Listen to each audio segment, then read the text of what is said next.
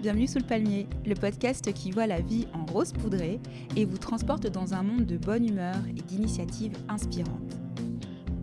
Je suis Émilie et tous les deux mois, je rencontre des invités passionnés et engagés dans des causes variées, ici et ailleurs. Dédié à l'engagement et à l'optimisme, chaque épisode vous invite à ralentir, savourer l'instant présent et explorer des initiatives positives, qu'elles soient solidaires, écologiques, artistiques, culturelles ou entrepreneuriales.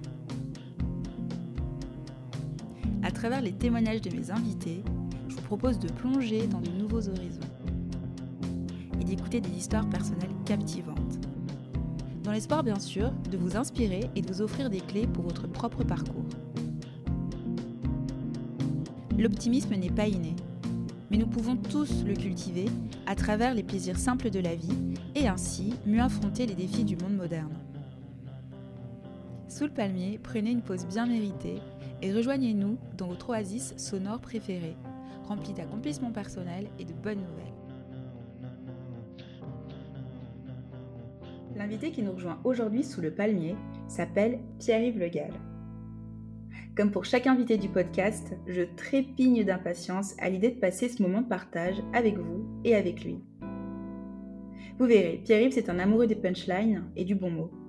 Une personnalité drôle, sympathique, entière et surtout, surtout, c'est un optimiste.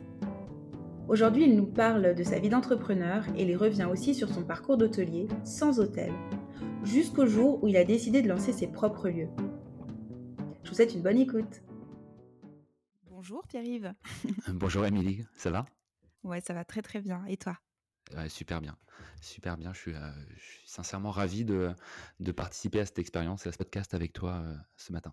Je suis ravi de, de, de, te revoir après toutes ces années et de pouvoir partager ce moment avec toi. Bah, c'est assez fortement partagé. On avait dit qu'on parlait pas trop euh, d'années, de dates, quoi, qu'on voulait rester jeune et frais. Assez intemporel. Assez intemporel. On va pas dire depuis combien de temps. voilà, on, on se bah, on s'était pas forcément recroisés sur Nantes et autres, mais ça fait un petit moment quand même. Donc c'est vraiment un grand plaisir de commencer 2024 comme ça.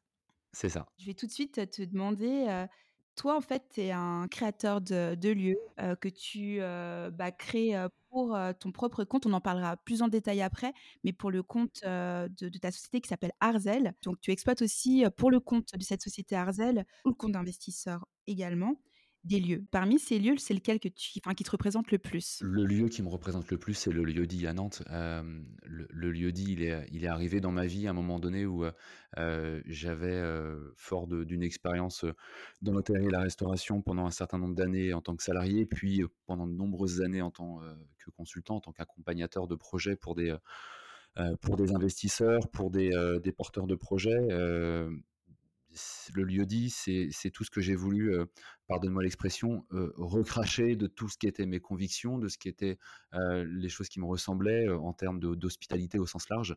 Et ouais, le, lieu dit, à ce jour, est vraiment l'endroit qui me, qui me ressemble le plus et qui transpire, entre guillemets, le plus la manière dont, dont, je vois l'hôtellerie, dont je vois la restauration et l'hospitalité au sens large. Et tu parles justement d'hospitalité, d'hôtellerie, de restauration. Donc peut-être pour ceux dont le terme est un peu moins, on va dire familier, hospitalité, ça va être tout ce qui concerne l'expérience du client en fait. toi, tu as décidé de, te lancer quand exactement, tu vois, dans, l'hospitalité, dans ce, ces magnifiques métiers? Alors, moi, c'est venu très jeune, mais c'est venu, par une, par une, appétence assez, assez rapide. Lorsque j'étais, j'étais jeune, lorsque j'étais enfant, j'ai une, une chance, j'ai des parents qui, nous ont amenés, fréquemment, je pas tous les jours, mais fréquemment au restaurant et j'ai toujours eu cette, cette curiosité de de regarder, ce qui se passait dans un resto derrière, derrière le bar, en cuisine, en coulisses entre guillemets le, plat in fine ou la boisson in fine, ce c'était pas forcément ce qui m'intéressait, même si je suis de nature extrêmement gourmand, mais il y avait vraiment cette, cette appétence de, de regarder à qu'est-ce qui se passe en cuisine, comment on en arrive à ce plat, qui travaille, où est-ce qu'il travaille, comment il travaille avec les autres, et vraiment cette, cette curiosité. naturellement, je suis un peu, sans être un enfant de la balle, je suis un peu tombé dedans à partir de l'adolescence où j'ai commencé à, avoir mes petites expériences en plonge, au restaurant, derrière un bar, serveur, et essayer de me faire mes petites expériences. Et puis, malgré une première partie de mon parcours académique sur, un, plan généraliste, je me suis rapidement spécialisé dans les métiers, dans les métiers pardon, de l'hôtellerie et de la restauration. Et justement, je moi, je rebondis tout de suite sur le mot, heu, que tu enfin, expérience, en fait. C'est quoi les moments clés de ta carrière qui ont façonné, bah, ton parcours entrepreneurial?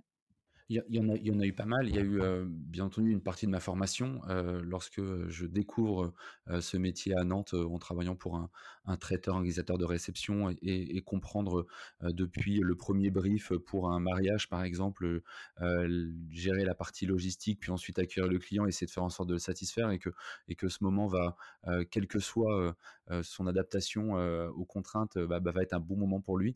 Je recommande par ailleurs, le visionnage ou le revisionnage du Sens de la fête, heu, avec Jean-Pierre Bacry qui, heu, résume mais parfaitement de A à Z, ce qu'est le métier, à la fois de la restauration et de du traiteur et de la réception. C'est, il y a quelque chose qui revient en permanence, c'est on s'adapte, on s'adapte, on s'adapte. Dans le film, vous vous remarquerez.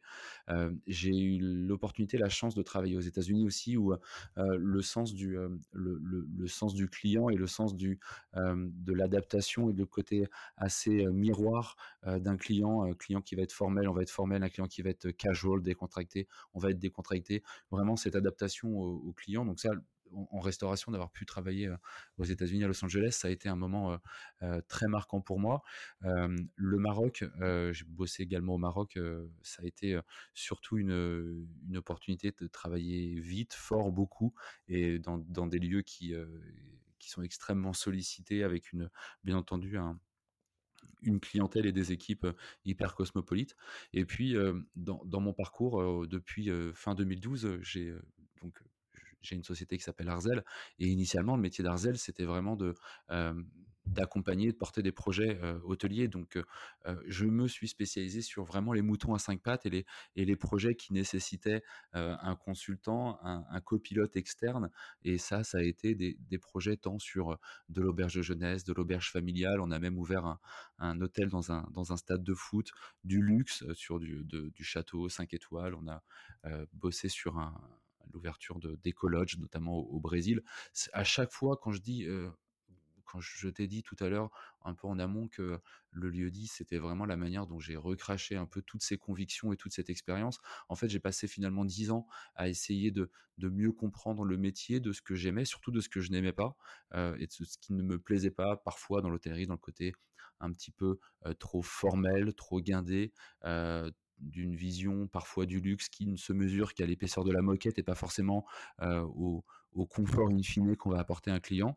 Et ben, je me suis construit, j'ai été, pendant toutes ces années un hôtelier sans hôtel et puis quand en 2020, j'ai eu l'opportunité d'avoir mon propre projet, bien que, bien que je l'avais réfléchi bien en amont, mais j'ai mon 1er projet, je me suis dit: «Allez, balance tout, balance tout ce que tu en quoi tu crois, balance tout ce que, heu, tu penses juste sur un sur un lieu» et c'est comme ça que c'est comme ça qu'est né le lieu-dit.